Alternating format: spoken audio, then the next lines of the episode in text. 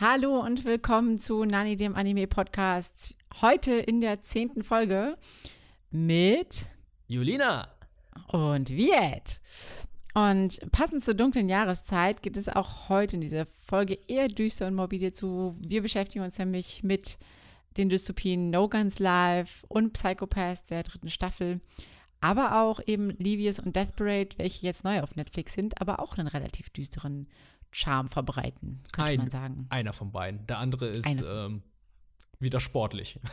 Okay, wieder sportlich. Muss, muss, es muss ja auch irgendwie mal was, was Fröhliches geben. Ja, es wird geboxt. Okay, okay und unsere Art von fröhlich. Wenn wir, wir schlagen können, sind wir glücklich. Volles von aufs Maul. Das macht uns glücklich. Aber bevor wir uns dem äh, zuwidmen, äh, hier noch ein kleiner Lichtblick. Wir haben, du hast nämlich, oder wir haben was vorbereitet, beziehungsweise was organisiert. Ne? Ja, genau. Also es ist die zehnte Folge. Es ist ein kleines Jubiläum für uns und dementsprechend haben wir jetzt auch eine Twitter-Seite beziehungsweise einen Twitter-Kanal und ihr findet uns unter @nani_anime_talk alles zusammengeschrieben auf Twitter und dort werden wir dann halt so einige Sachen raushauen, wie wann die neuen Folgen kommen. Äh, keine Ahnung, was macht man so? Wir hauen vielleicht noch ein paar Memes raus, vielleicht ein paar Anime-News wollen wir jetzt nicht machen, aber wir wollen halt einen spaßigen Kanal haben, wo wir dann auch irgendwie da irgendwie Neuigkeiten über uns, über unseren Anime-Kanal, oder Anime-Talk raushauen. Und ähm, zur Feier dazu haben unsere Freunde von Figuya dann gesagt, hey Leute, äh, wie wär's mit einem kleinen Gewinnspiel zur Feier eures Twitter-Kanals und eurer zehnten Folge? Und da dachten wir uns, ja, warum nicht, ne? Also es ist kurz vor Weihnachten, es ist heute der erste Advents, also es kommt so viel aufeinander zu, deswegen dachten wir uns, ja, machen wir doch. Das ist der Und- perfekte Zeitpunkt auf jeden das ist Fall. der ja. perfekte Zeitpunkt dazu. Und wir haben drei Preise für euch. Also, es gibt einmal Yami Yugi als Nandoroid, das ist der allererste Preis. Dann haben wir äh, Tanjiro von Demon Slayer als Figur. Und dann haben wir noch einen Deku von My Hero Academia, den wir als dritten Preis haben. Und ich hoffe, die Aufgabe ist jetzt nicht viel, ist, ist zu anspruchsvoll, weil wir dachten uns, ah, nicht zu einfach, nicht zu schwer. Ja, aber von nichts dritten- kommt nichts, ne? ja, von nichts kommt nichts, aber von dem dritten Preis, da dachten wir uns, okay, den machen wir jetzt ganz einfach. Da kann, glaube ich, jeder einfach teilnehmen. Das ist ganz einfach. Es ist halt, äh, wir werden nachher einen Post raushauen. Da wird einfach nur liken, followen und retweeten. Und dann seid ihr automatisch im Pool dabei, um jetzt Deku zu bekommen. Für den ersten und zweiten Preis haben wir so ein bisschen mehr ausgedacht, aber äh, jetzt müssen sich Leute keine Sorgen machen, wenn die meinen, hey, die wollen doch bestimmt wieder was Künstlerisches haben. Nein, wir wollen was ganz Einfaches haben. Ihr sollt uns einfach nur sagen, wer ist eurer Meinung nach der nervigste Nebencharakter in einem Anime?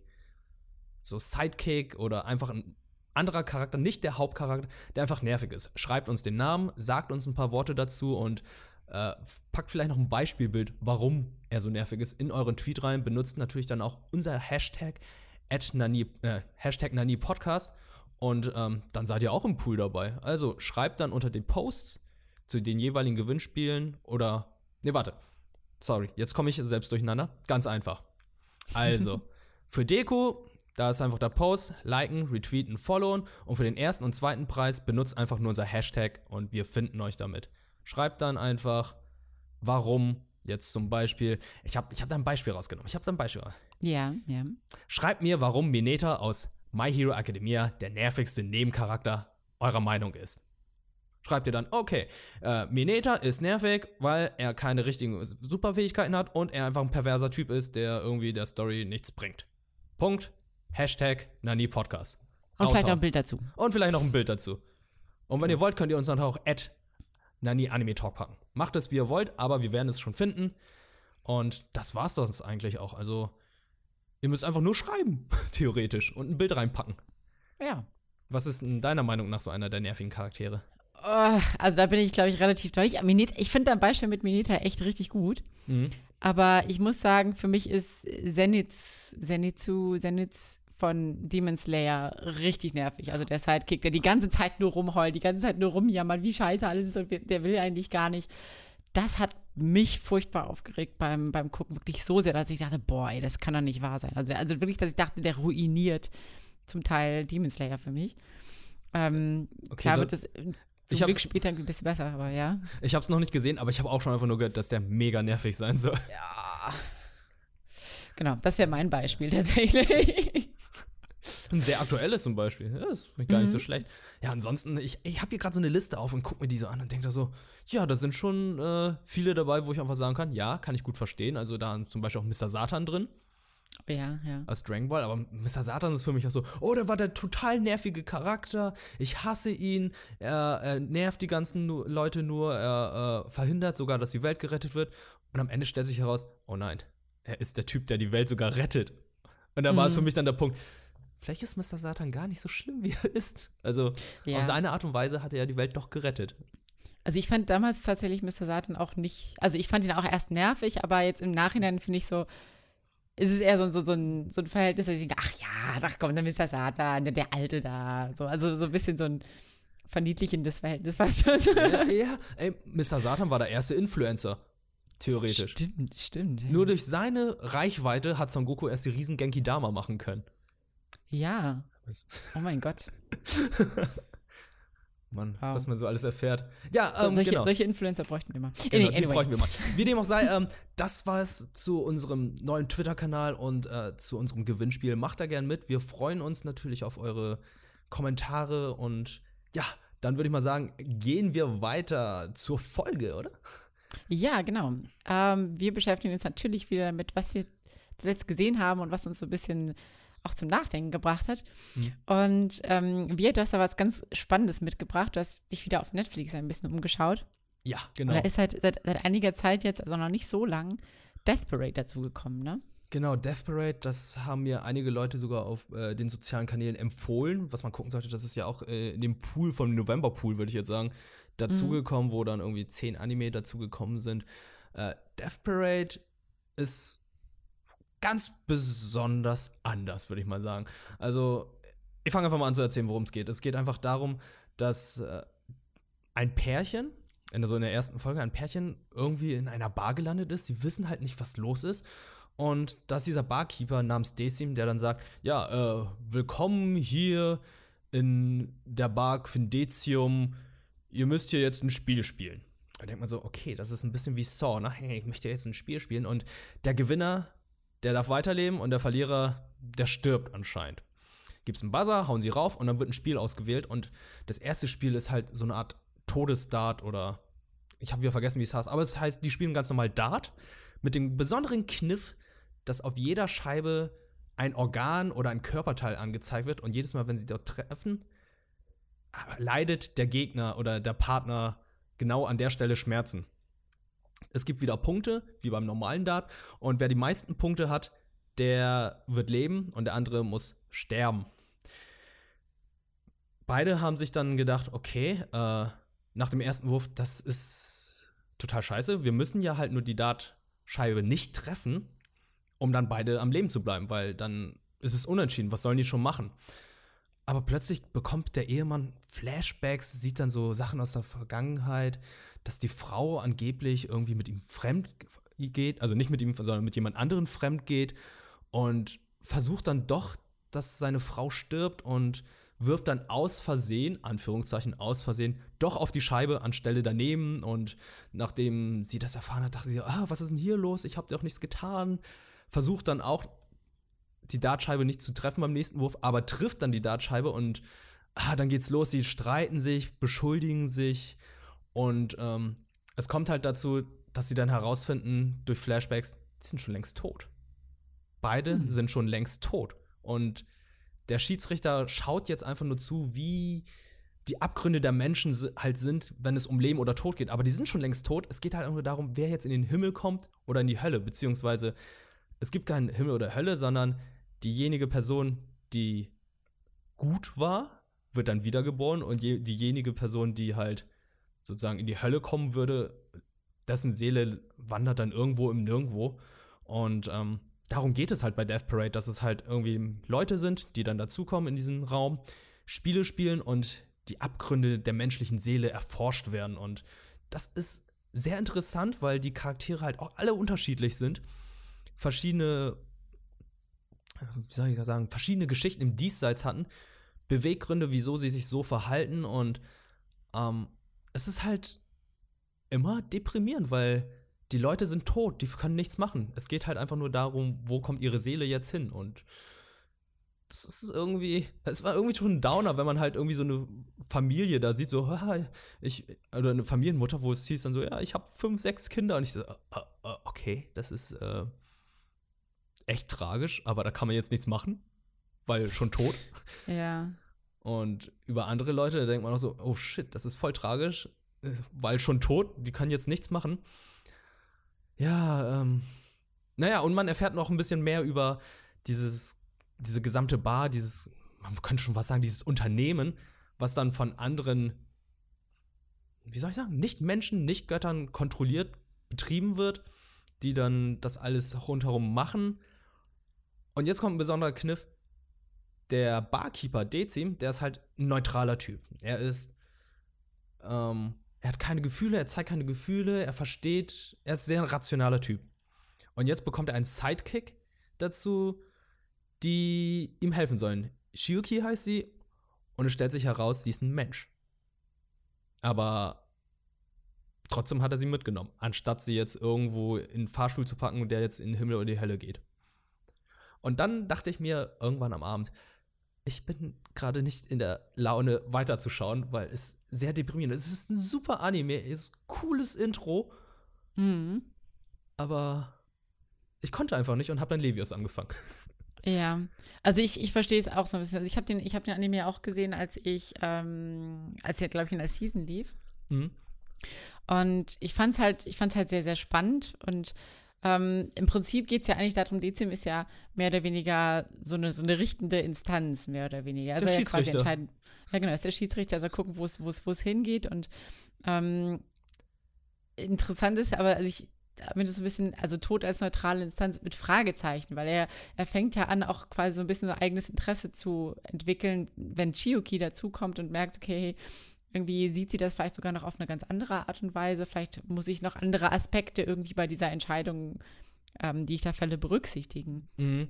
Ja, er, und das, ja. er guckt ja eigentlich nur ins Jetzt und also, also ins Jetzt, wie die Leute gerade jetzt reagieren. Und es mhm. geht ja gar nicht darum, wie die Leute im Diesseits agiert haben, ob sie jetzt gute oder schlechte Menschen waren, sondern er will einfach nur gucken, wie reagieren sie jetzt in so einer stressigen Situation. Ja. Also es ist quasi ja nur so ein Segment, aber also im Prinzip richten sich die Personen ja selber durch ihr Verhalten, mehr oder weniger. Das stimmt. Aber es, aber es lässt halt vollkommen außer Acht, dass es gibt ja eben, also die Leute haben ja Erinnerungen teilweise, sie haben ja eben eine Vorgeschichte und ähm, das ist eben nicht so einfach. Das stellt sich halt auch so die Frage, ja, wer, wer ist denn jetzt ein guter Mensch, wer ist ein schlechter Mensch? Kann man das wirklich anhand von so einer Situation entscheiden? Mhm. Ähm, ist halt so die Frage. Ne? Also es wirft halt auch so ein bisschen so ethische Dilemmata auf, ja. finde ich. Finde ich sehr, sehr spannend. Ich glaube, das sind auch nur zwölf Folgen.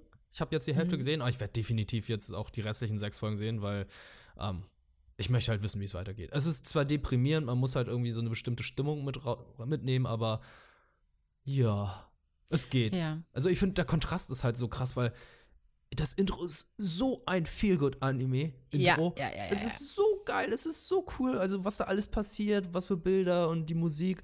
Und dann kommt es jemand, ihr seid tot. Oh, was? ja, ich finde, ich finde es ganz interessant, diese, diese, ähm, diesen Widerspruch im Prinzip, weil, weil es ist ja wirklich so ein bisschen so groovy, man möchte eigentlich so dancen quasi, wenn man das, ja? das Intro-Lied hört. Also es heißt Flyers, ist von der Band Bradio. Ah, okay. Ähm, und die Sache ist aber die, also ich glaube, es, es zeigt auch so ein bisschen, okay, das, also Leben und Tod, es ist so ein bisschen so ein Spiel. Also man, also es heißt ja auch Death Parade, also es ist ja quasi, mhm. ja, wie soll man sagen, es, also man muss das Ganze, also vielleicht sollte man das, den Leben und das Tod nicht so ernst nehmen, wie man, wie man vielleicht denkt. Also weißt du, so, so ein bisschen, so ein bisschen spieler, spielisch. Also im Prinzip, in dem ganzen Anime geht es ja auch darum, ähm, so wichtige Entscheidungen eben spielerisch zu entscheiden. Wortwörtlich, und, also das sind alles ja. Spiele, die sie spielen. Ja, und ja. vielleicht ist das auch so ein bisschen so, so, eine, so eine Botschaft, so hey, ja, im Endeffekt geht es vielleicht irgendwie um, um, ernste Konsequenzen, aber vielleicht würde es uns gut tun, das Ganze ein bisschen spielerischer zu sehen. Bisschen lockerer. Hm. Aber du hast die gesamte Staffel gesehen? Ja. Gibt es da auch eine Fortsetzung oder ist es da erstmal Pause? Oder war es das erstmal? Ich glaube, das war es erstmal. Ich bin mir nicht ganz sicher, ob es irgendwann noch eine Fortsetzung gibt, aber ich glaube, das ist relativ in sich geschlossen. Ich erinnere mich aber auch gerade nicht mehr komplett an das Ende. Hm, ja, also, ich kann mich erinnern, ich habe dir auch geschrieben, so, oh, das ist voll die tragische Geschichte da mit dem Pärchen und so, oder ja. äh, dem Jungen und dem Mädchen und der Schönheits-OP und so. Und so äh, ich kann mich an nichts erinnern. Ich so, oh Gott, das war voll tragisch. Ja, aber ich hasse meine Erinnerung manchmal dafür. aber es ist vielleicht gar nicht so schlecht, dann kannst du Sachen immer mehrmals schauen. Stimmt. Ich habe tatsächlich überlegt, ob ich es nochmal schaue. Hm. Ah, ich habe es natürlich wieder auf Deutsch geguckt und äh, deutsche Synchro auch wieder sehr, sehr gut. Also, ja, die Netflix-Synchro sind, sind, sind echt nicht schlecht, ne? Es sei denn, es ist Neon Genesis. okay, ja. Ja, das ist, das ist halt so. Das geht gar nicht. Aber egal, darum geht es jetzt auch nicht. Ja, magst du, magst du wollen wir du? mit Levius weitermachen? Soll, soll, ich, soll, soll, ich, soll, ich, gleich Levius machen? Ich dachte, wir wechseln uns mal ein bisschen ab. Jetzt ja, macht, macht nichts. Komm, wir wechseln uns mal. Ja. Ähm, ich glaube, dann fange ich mit Psychopath äh, der dritten Staffel an. Okay. Also ich muss dazu sagen, es könnte sein, dass ich so ein bisschen das Ende von der zweiten Staffel Spoiler, deswegen Achtung für Leute, die äh, Psychopath Staffel 2 nicht gesehen haben, vielleicht lieber skippen jetzt. Okay, warte, warte, dann äh, ich schreibe das mal in Timecode auf, weil die Leute haben ja gesagt, die wollen gerne Timecodes haben. Ja, also das, ab 16 Minuten. Ab 16 ungefähr ist jetzt ja. hier Spoilerwarnung, Spoilerwarnung, Spoilerwarnung, Spoilerwarnung. Spoilerwarnung zur Staffel 2 von Psychopath. Und ähm, ja, ich schreibe natürlich, wann es dann aufhört. Du kannst loslegen. Ja, genau. Ähm, viele fanden ja tatsächlich Staffel 2 nicht so gut, obwohl sie mir echt ganz gut gefallen hat. Also viel war irgendwie auch Kritik, so dass, dass die Charaktere ausgewechselt werden wurden. Das, mhm. ähm, und vor allem gegen Ende war es halt alles sehr schlagartig. Also, dass, dass da sehr viele Enthüllungen kamen, ähm, die halt quasi das komplett, so ein bisschen wie bei Attack on Titan. Ähm, in der dritten Staffel war das jetzt, wo wirklich so innerhalb von zwei, drei Folgen alles so ein bisschen umgekrempelt wurde. Ja. Mm, das war da auch so, vielleicht nicht ganz in dem Ausmaß von Attack on Titan, aber so in die Richtung. Ich glaube, das hat aber auch, also wurde vielleicht so bewusst so gewählt, einfach um so ein, weißt du, wenn man, wenn man Inhalte ganz dicht packt, dann hat das, löst das halt auch stärkere Gefühle aus. Und man, dieses, dieses also man versetzt sich ja dann ein bisschen, also Akane Tsunemori war ja da, äh, die Hauptprotagonistin, man versetzt sich ja dann auch so ein bisschen in ihre Lage, weil sie erfährt das nämlich auch in diesem gleichen, in diesem gleichen Takt. Also sie wird ja auch überfordert von diesen ganzen Informationen, die sie da bekommt, mhm. am Ende der Staffel 2. Anyway. Ähm, in Staffel 3 ist es ähm, wieder ein bisschen was anderes, nämlich wir kriegen wieder zwei neue Inspektoren zu sehen. Einmal ähm, Kay Mikhail Ignatov heißt das, heißt der, der ist, ist Russe? Ähm, ja, der ist Russe tatsächlich. Ha. Der ist als ein Einwanderer ins Land gekommen und mh, mm, stellt auf den ersten Blick eher so eine typische Kopffigur dar. Im Weiteren bemerkt man aber, dass er eher ein sehr sanftmütiger Mensch ist und auch so ein bisschen moralisch losgelöster agiert. Also, weißt du, wenn man irgendwie sonst so Kopffiguren hat, dann sind die oft so ganz starr und das Gesetz und Ordnung und so. Mhm. Ähm, so ist er nicht. Er, er wertschätzt schon dieses Sybil-System ähm, weiß aber auch, es hat seine Grenzen. So. Und er okay. hat auch einen, einen, einen Partner dazu, ähm, der nennt sich Arata Shindu. Und der unter heutigen Gesichtspunkten würde man sagen, es ist so ein forensischer Psychologe beziehungsweise ein Profiler, ähm, der eben durch stark ausgeprägte Vorstellungskraft und Empathie Täter und Tatorte so nachvollziehen kann. Also der kriegt so eine, stellt sich das so vor, wie das so passiert sein könnte und kriegt dadurch quasi mehr oder weniger Informationen. Er ist wie William Dafoe in der blutige Fahrt Gottes.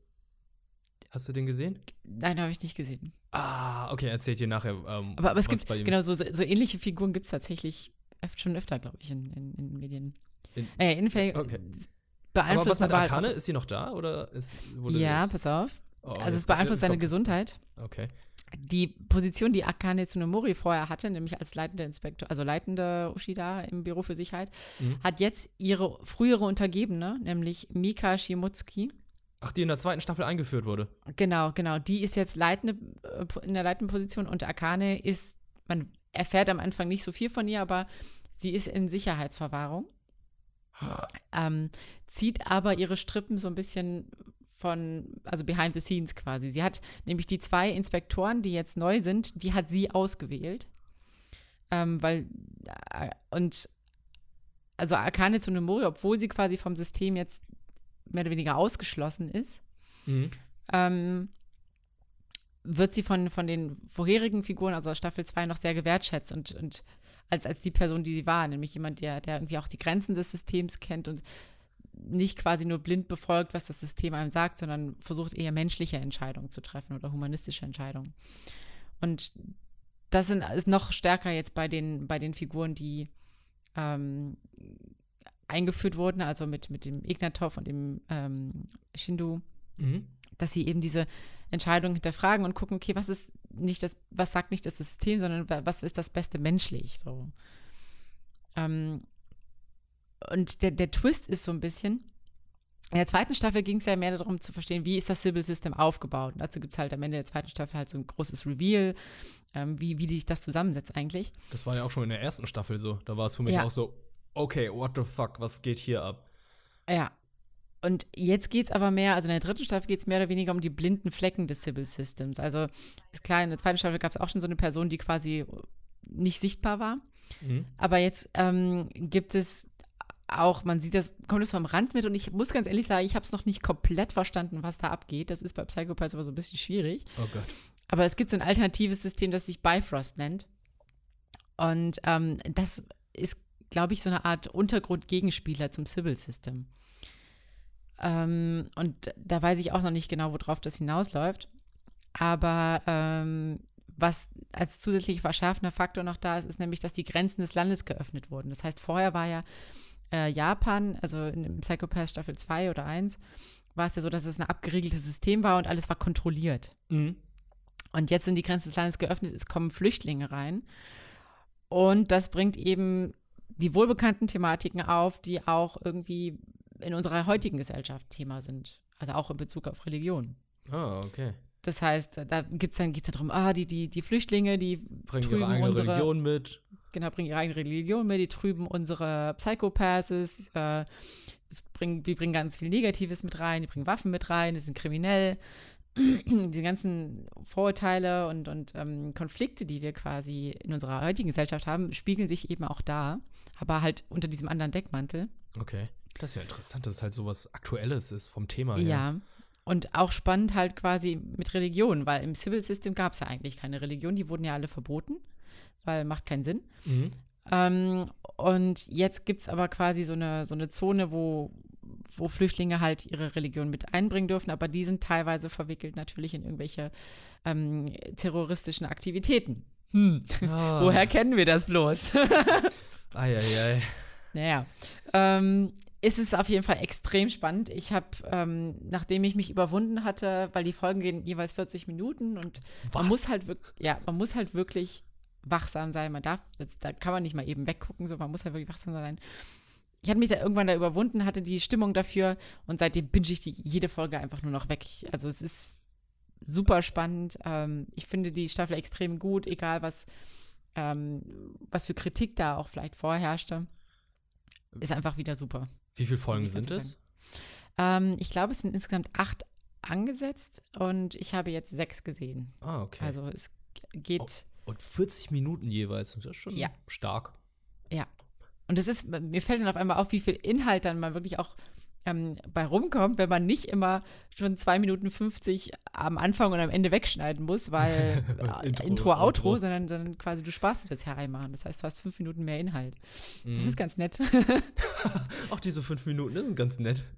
Ja. Aber hey, verdammt, jetzt habe ich auch wieder Lust, Psychopath zu gucken, weil die erste Staffel fand ich auch grandios. Die hat so viel Spaß gemacht, die war gut. Das war halt so ein bisschen Minority Report und halt mhm. dieses Hinterfragen des Systems und so. Das hat mir echt gut gefallen. Die zweite Staffel, ja, wie gesagt, hatten wir vorhin, hattest du sogar gesagt, ja, Charakterwechsel und so. Das ist auch schon der Grund gewesen, weshalb ich es nicht so cool fand. Mhm. Aber vielleicht gebe ich dem nochmal eine Chance, weil, wie, wenn du schon sagst, dass die dritte Staffel schon viel, viel besser ist, ähm, bin ich ja. sehr gespannt. Also ich glaube, es lohnt sich. Es lohnt sich mega. Ähm, wenn man sich da überwindet. Und die Folgen sind schon alle raus oder kommen die jetzt noch? Äh, sechs von acht sind raus, sonst mhm. hätte ich die anderen zwei schon auch schon gesehen. Ah, da hätte sie auch schon gesehen. Okay, das heißt, ja. Ja, gut, das heißt, die nächsten Wochen dann wird's, ist wird's die Staffel auch ja. abgeschlossen. Ach, okay, das ist nice. Mhm. Das ist nice. Gut. Wollen wir dann mit Levius Levius, Levius, okay. Gut, ähm, Levius, wie bin ich darauf gekommen? Also, ich habe Netflix angemacht, wollte eigentlich Death Parade gucken und dachte, oh Mann, ah, es ist wieder so wie eine traurige Geschichte bestimmt oder so dramatisch und habe dann Levius gesehen, das, glaube ich, ganz frisch dazugekommen ist. Ich hatte es vorher irgendwie nicht mitbekommen. Äh, Levius ist ein Steampunk-Box-Anime im 3D-Design wie Kengan Ashura. Hat ein bisschen abgeschreckt als erstes, ist dies, dies, also diese Designentscheidung schreckt mich immer wieder ab, weil ich halt mm. kein mhm. großer Fan davon bin. Und äh, zu Recht wurde ich dann auf äh, Social Media angeschrieben und da wurde gesagt, ja, ich finde es ja echt cool, dass Netflix viele Anime holt, aber es sind erschreckend viele 3D-animierte Sachen dabei. Ja. Also Senseiya ist ja 3D animiert, äh, Kengan Ashura, die neuen Godzilla-Dinge, Baki. Es ist, es ist erschreckend, was da alles dabei ist, aber ich glaube, das wird einfach schneller produziert, oder? Ja, ich, ich vermute es auch. Ja. ja. Naja, und ähm, ich habe da reingeschaut, weil ich halt das Thema Boxen halt immer ganz cool finde. Ich, ich, ich selber gucke nicht wirklich aktiv Boxen, also jetzt gucke ich mir, also, sondern die Boxfilme, Rocky und so, fand ich ganz cool. Äh, Megalobox, was ich letztes Jahr geguckt habe, das war ein Cyberpunk-Box-Anime. Fand ich sehr cool vom Design her auch, von Zeichnung und der Musik. Und dann dachte ich so, wow, Steampunk-Boxen, warum nicht? Schau da mal rein. Und es geht halt einfach darum, um den titelgebenden Helden, der Levius heißt, der im Krieg seinen rechten Arm verloren hat. Seine Mutter landete daraufhin im Krankenhaus und liegt im Koma. Und seitdem lebt er bei seinem Onkel und Großmutter. Und irgendwann ist er dann mit seinem Onkel unterwegs gewesen und hat äh, ein Mädchen getroffen, das er damals im Krieg gesehen hatte. Und zwar wurde das Mädchen von einem Mac entführt. Und äh, er konnte sie nicht retten, weil er gerade auf dem Weg zu seiner Mutter war, hatte Angst, war starr vor Schreck, konnte nichts machen. Und diese Flashbacks, die hat er immer wieder, hat immer Angst davor, hat Albträume von. Und dann sieht er dieses Mädchen und sie zeigt dann in eine bestimmte Richtung. Da geht er hin und sieht dann da so einen Boxring. Und da sind halt sehr viele Leute, die dann den Leuten zuschauen, die boxen. Und seitdem möchte er auch Boxer werden. Das Besondere an Levius ist halt, dass es nicht normales Boxen ist, sondern wie gesagt die Steampunk-Boxen, dass sie Tech-Boxen nennen. Und es, es klingt bizarr, aber das sind theoretische Boxen in den Paralympics, weil die Leute haben keine Arme mehr überwiegend. Also es sind meistens Leute, die keine zwei Arme mehr haben, sondern jetzt mechanische Arme haben. So eine Automail wie ein Full Metal Alchemist, die mhm. dampfbetrieben ist. Und, Natürlich, Steampunk. ja. Und Levius ist halt einer, der halt nur einen mechanischen Arm hat und der andere Arm ist halt noch ganz menschlich. Und der boxt sich dann halt von den unteren Rängen bis weiter nach oben, trifft dann auf Gegner, die, die ihn dann immer niedermachen wollen und dann befreundet er sich mit denen an. Das Besondere ist halt auch noch, dieses Tech-Boxen ist so modern, dass Geschlechter egal sind. Es sind okay. sogar Frauen dabei. Und da gibt es eine, die ungefähr so alt ist wie er, die er besiegt. Und nachdem er sie besiegt hat, sagt sie, okay, ich bin jetzt diejenige Person, die dich besiegen wird. Ich bin deine Rivalin. Ich möchte besser werden als du. Ich wohne jetzt in der Sporthalle mit deinem Onkel. Das ist halt so typisch Anime-Klischee, aber es ist okay. Es ist okay. Ja. Es, es, aber man erfährt gar nicht dann auch aufdringlich oder so, aber. Gar nicht. Oh Gott, das ist eine der aufdringlichsten Personen überhaupt. Aber auch irgendwie witzig, auch ein bisschen sympathisch.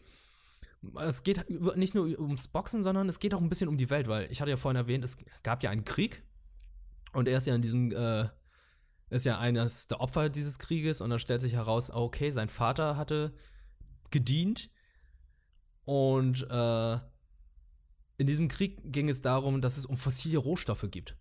Hm, fossile hm. Rohstoffe. Hm, kennen wir doch auch irgendwie. Und jetzt kommt das Interessante: Diese fossilen Rohstoffe sind diese Gase, womit halt diese mechanischen Rüstungen benutzt werden. Ah, macht Sinn, ja. Ja.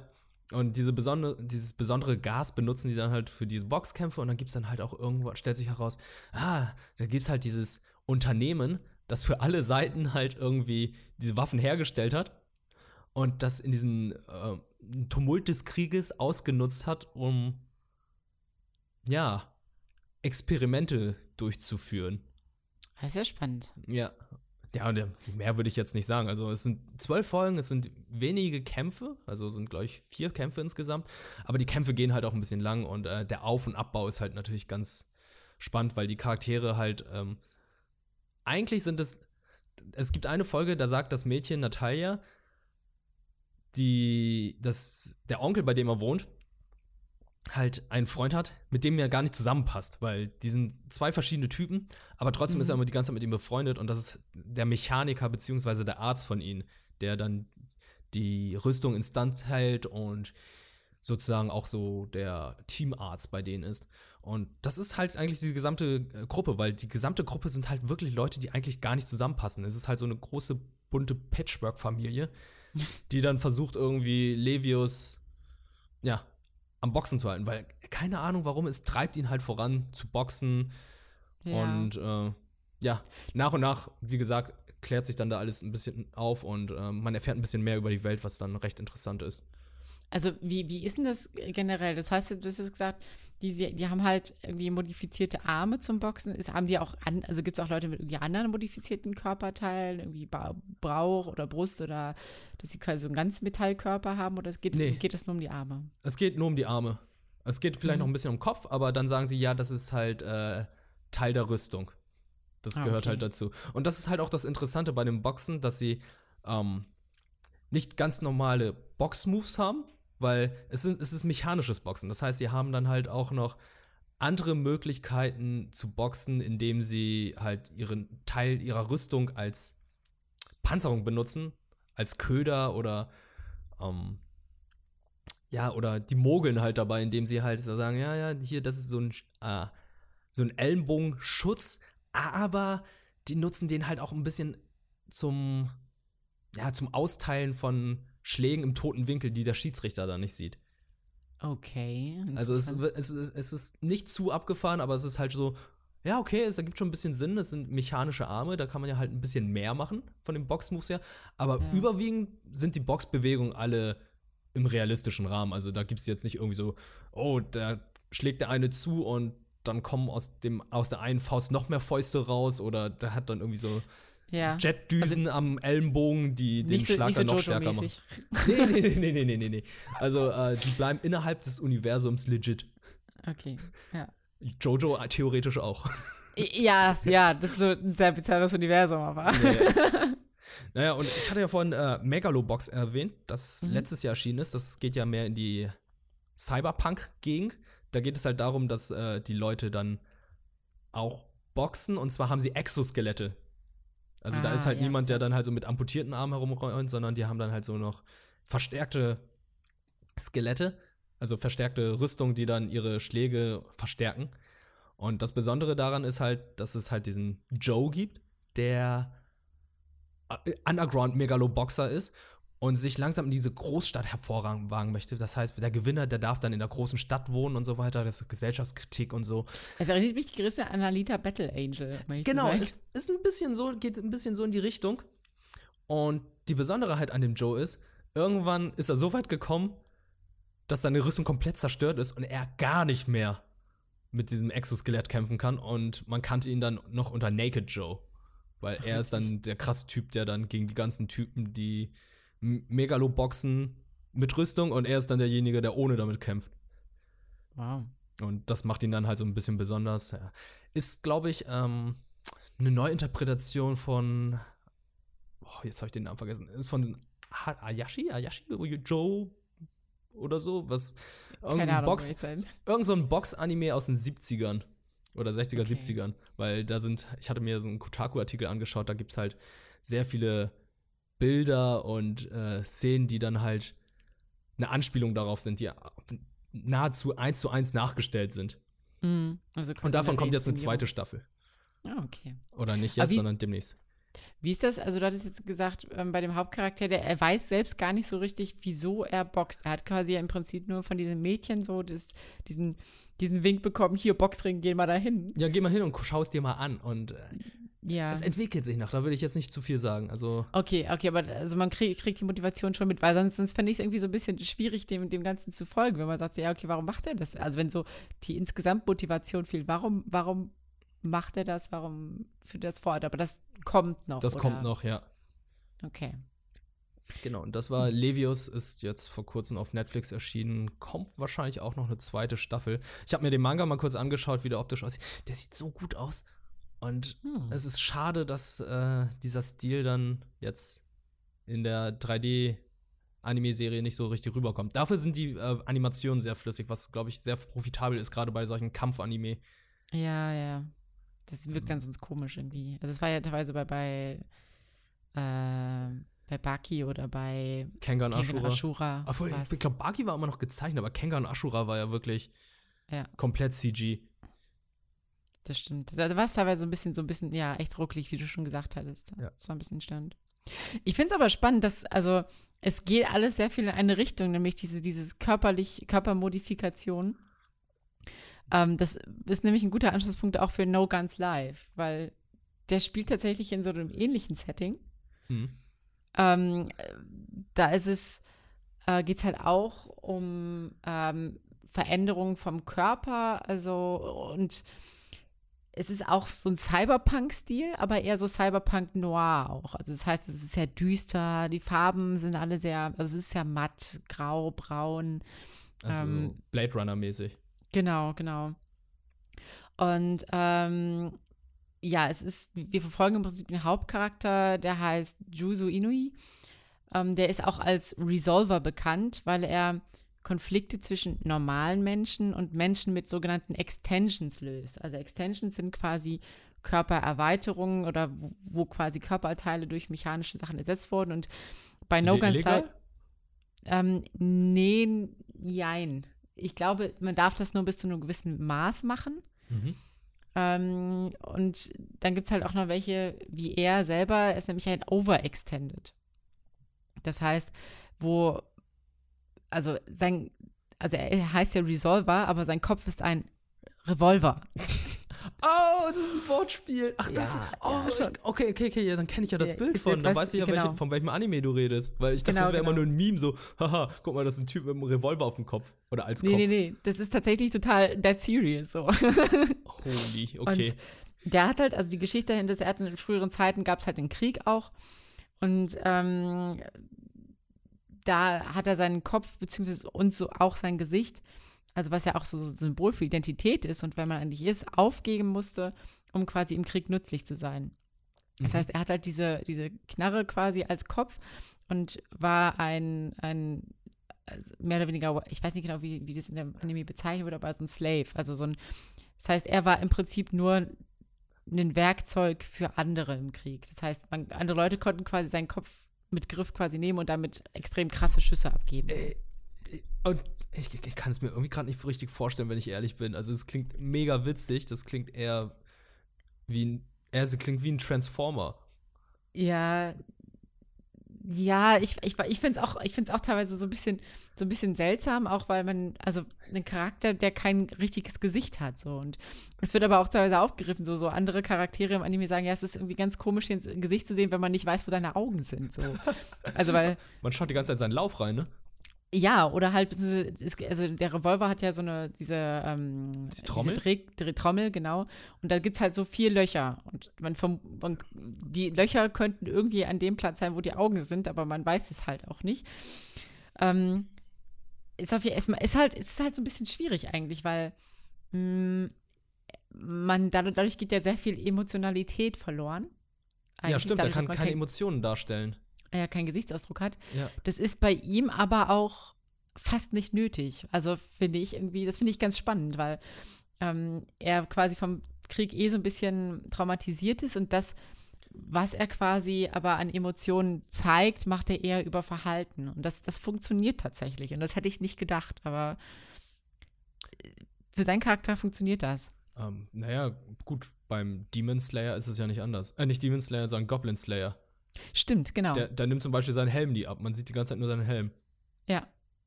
Ja, das stimmt. Das stimmt.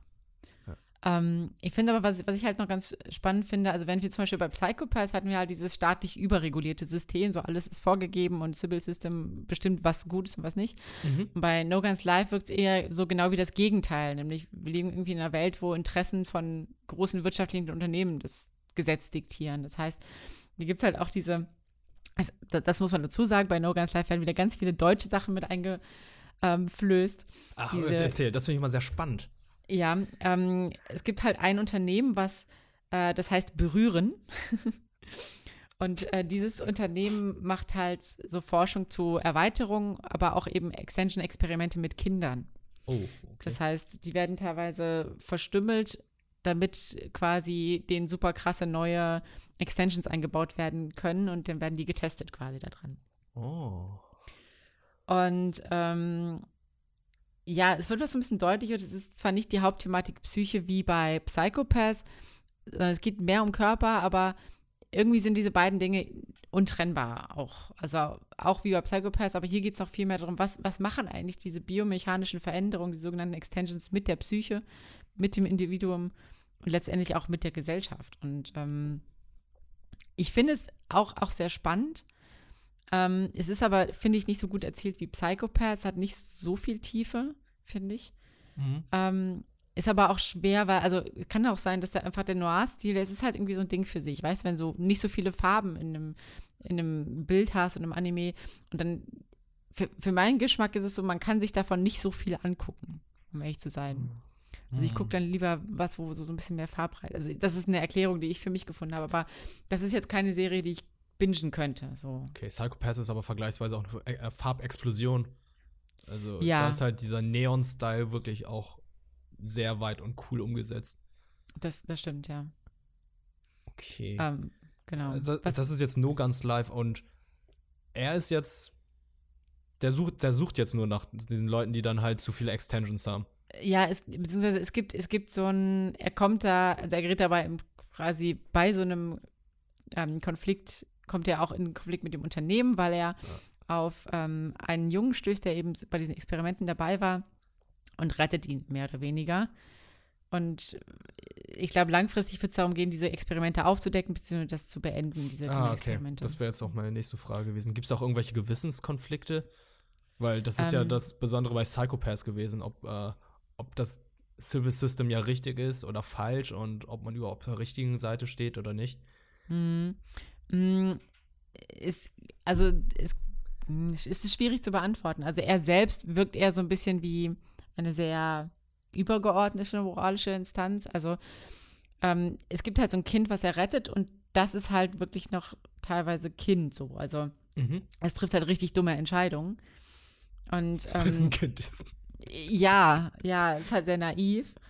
Und ähm, da wird halt so deutlich, dass das Kind, wie soll man sagen, es, also das, das Kind hat die Fähigkeit, in andere, also in mechanische Leute zu, zu schlüpfen quasi. Die kann, das ist so eine super krasse Fähigkeit, wo sie quasi andere Körper übernehmen kann. Ah, okay. Und da wurde er quasi wieder zu einem Werkzeug gemacht, obwohl das Kind selbst quasi diese, dieses Werkzeug sein, was mit den Kindern ja quasi gemacht wird, indem Mhm. sie quasi nur für irgendwelche Zwecke entfremdet werden, ähm, beenden will. Und das spiegelt er ihm halt auch und sagt so, hey, du hast gerade genau das gemacht, was diese Firma mit dir macht, nämlich mich als Instrument nur verwendet. Also das ist, das ist so eine, so eine tiefere psychologische Ebene, wenn es die in dem Anime so gibt, geht es halt hauptsächlich darum, ähm, was bedeutet es eigentlich Mensch zu sein und wann ist man eigentlich Werkzeug? Das ist so hauptsächlich so der, der Punkt. Oder was macht man, um gewisse Ziele zu erreichen? Mhm. Das Finde ich natürlich aber- interessant. Das ist, ist schon interessant, aber finde ich nicht so, nicht so spannend wie Psychopaths tatsächlich. Schade, weil gerade als, äh, wie soll ich sagen, Hybrid-Mensch und äh, Waffe ist es doch gerade interessant herauszufinden, wie er sich dann sieht. Mhm. Weil er ist, Kopf ist ein Knarre, Kopf ist ein Revolver, also mehr Werkzeug kann er eigentlich gar nicht sein. Ja. Ja, genau. Genau, das, genau. Er ist, er ist die Verkörperung quasi von Werkzeug sein. Das, Ja. das ist das Schicksal, mit dem er halt so hadert. Ist auch ein bisschen Comedy mit bei oder ist es so richtig bierernst? Ähm, ich muss, doch, es gibt auch ein, zwei Comedy-Sequenzen, die wirken aber nicht so befremdlich wie, also für mich zum Beispiel bei Demon Slayer. Da fand ich es am Anfang, also als die ersten Comedy-Sequenzen da kamen, fand ich es ein bisschen befremdlich. Mhm. Hier passt es irgendwie sehr gut rein. Es ist wirklich sehr, sehr wenig. Also es stört nicht groß. Okay. Klingt, Ähm, klingt eigentlich ist- sehr interessant. Ja, es ist, ist, schon, ist schon ganz gut. Man muss sich halt, wie gesagt, an den Stil gewöhnen. Das Intro ist auch wieder sehr gut. Ähm, ist so ein, ich weiß gar nicht, wie man es beschreiben soll. Auch so, so was Rockiges, so ein bisschen. Ähm, ja, aber was Cooles. Also ein cooler Rocksong, sagt man so. Okay, ein cooler Rocksong. Ja, da schaue ich gerne mal rein, weil ähm, wie gesagt, das Bild mit dem Typen mit dem Revolver auf dem Kopf, das habe ich schon gesehen und dachte so, das könnte interessant sein. Und also No Guns Live gesagt hat, so, okay, okay, das könnte es wirklich sein. Mhm. Also, was, was soll es denn sonst sein? Ja. Ähm, wenn, man, wenn man das noch ein bisschen guckt, wir haben ja heute sehr viel über so Dystopien und so gesprochen. Mhm. Ähm, Ghost in the Shell ist natürlich da der, der super krasse Vorläufer. Ja, definitiv. Und ich glaube, wenn man, wenn man das so einordnen würde, also Ghost in the Shell ist so ein bisschen so die Mitte zwischen Psychopath und No Guns Live. Also sowohl was dieses Körper-Psyche-Ding angeht, aber auch dieses Regulation oder Dysregulation vom Staat her. Ich glaube, das ist das Ghost in the Shell in die Mitte und Mhm. Psychopath und No Guns Live markieren so die Enden davon. Könnte man sagen. Das ist interessant. Ha, wenn wir gerade bei Ghost in the Shell sind, hast du äh, die, den Trailer der Netflix-Serie gesehen? Äh, nee. Es wird wieder ein? CG-Ding sein, also computeranimierte Serie und sieht einfach wie Ah. eine PlayStation 2 Cutscene aus. Oh nee. Ja, sieht leider nicht geil aus, aber oh nee. also, trotzdem, ähm, wenn es erscheint, schauen wir bestimmt mal rein. Ja, wahrscheinlich. Zumindest fünf Minuten. Ach komm, eine Folge muss es schon sein, bevor Ja, man was okay, äh, okay, okay, beurteilen kann. ja, okay, du hast recht. Hm. Na gut, also das war, das war No Guns Live. No ganz live, okay. Ja, cool. Ja, Also ich würde sagen, wir haben heute eine recht runde äh, Folge, ne? Also ja. alles schön Dystopien oder einfach deprimierend und es ist die Depri-Folge. Es ist eine recht runde Depri-Folge. Ja, aber ja, es ist halt ja das Hey, der war ein Boxer, ah, ihm fehlt ein Arm, ah, seine Mutter liegt im Koma. Oh Gott, das ist ein viel gut Ding. Ja, aber es ist auch gut, dass wir alles in eine Folge gepackt haben, damit. Die nächste Folge ein bisschen fröhlicher sein wird. Da Ja. können wir schon ein bisschen anteasen, was es wird, oder? Ja, Unsere Recap-Folge, nicht Recap-Folge, sondern einfach, wir wollen einfach gucken, was für Fil Serien wir über das gesamte Jahr 2019 gesehen haben und einfach etwas dazu erzählen. Ja. Das ist unser Plan, oder? mhm, das ist unser Ja. Plan, so ein kleines Weihnachtsspecial. Wobei es ja nicht so weihnachtlich ist, aber Genau. wie auch immer. Naja, aber wir Wie- können ja wie- schon sagen, irgendwann kommt noch der Jojo-Cast, ne? Ja, im neuen Jahr Irgendwann. kommt der Jojo-Cast. Oh yeah. Mm. Wie weit bist du mittlerweile? Ähm, ich bin jetzt erst bei, also was heißt erst, aber bei Staffel 4, Folge 5 oder 6 oder so, weil ich Okay. halt in den letzten Tagen okay. was anderes geguckt hatte. Ja, Diamond is Unbreakable ist auch recht lange Staffel. Ah Ja. Aber, ich das ist gut. Du bist schon sehr weit gekommen, muss ich sagen. Ich habe sehr lange Ja. gebraucht, um überhaupt mit Diamond is Unbreakable anzufangen, weil nach Stardust Crusaders habe ich erstmal ein bisschen Pause gemacht. Ja, ja, das kann ich verstehen. Es, also ich wollte halt nur, also bei mir war es so, so die Neugier, okay, wie wird denn jetzt der nächste, Der ähm, Jojo Jojo? sein. Okay. Und dann hat, war ich aber schon drin im Sumpf, dann konnte ich quasi nicht mehr raus. Das könnte schon längst im Brunnen gefallen. ja, Noch nicht? Ah, genau. Ähm, deswegen passt, Passt. Okay. passt. Dann würde ich sagen, schließen wir die Folge heute für heute, oder? Ja, äh, vielen Dank wieder fürs Zuhören. Dank, ähm, ja. Das Gewinnspiel habt ihr ja quasi mitbekommen am Anfang der Folge. Mhm. Macht fleißig mit. Die Figuren sind, sind richtig cool. Also muss ich ganz ehrlich sagen, da hat Figuja uns echt schöne Sachen gegeben. Genau, und äh, vergesst nicht unsere Twitter-Seite bzw. unseren Twitter-Kanal, NaniAnimeTalk. Schaut da rein, follow, liken. Wir würden uns sehr, sehr freuen, denn das ist dann jetzt unser offizieller Kommunikationskanal. Wenn ihr uns anschreiben wollt oder irgendwie Kommentare geben wollt, dann benutzt das Hashtag oder schreibt einfach NaniAnimeTalk. Wir würden uns sehr, sehr freuen. Ja, bis zum nächsten Mal. Tschö. Ciao.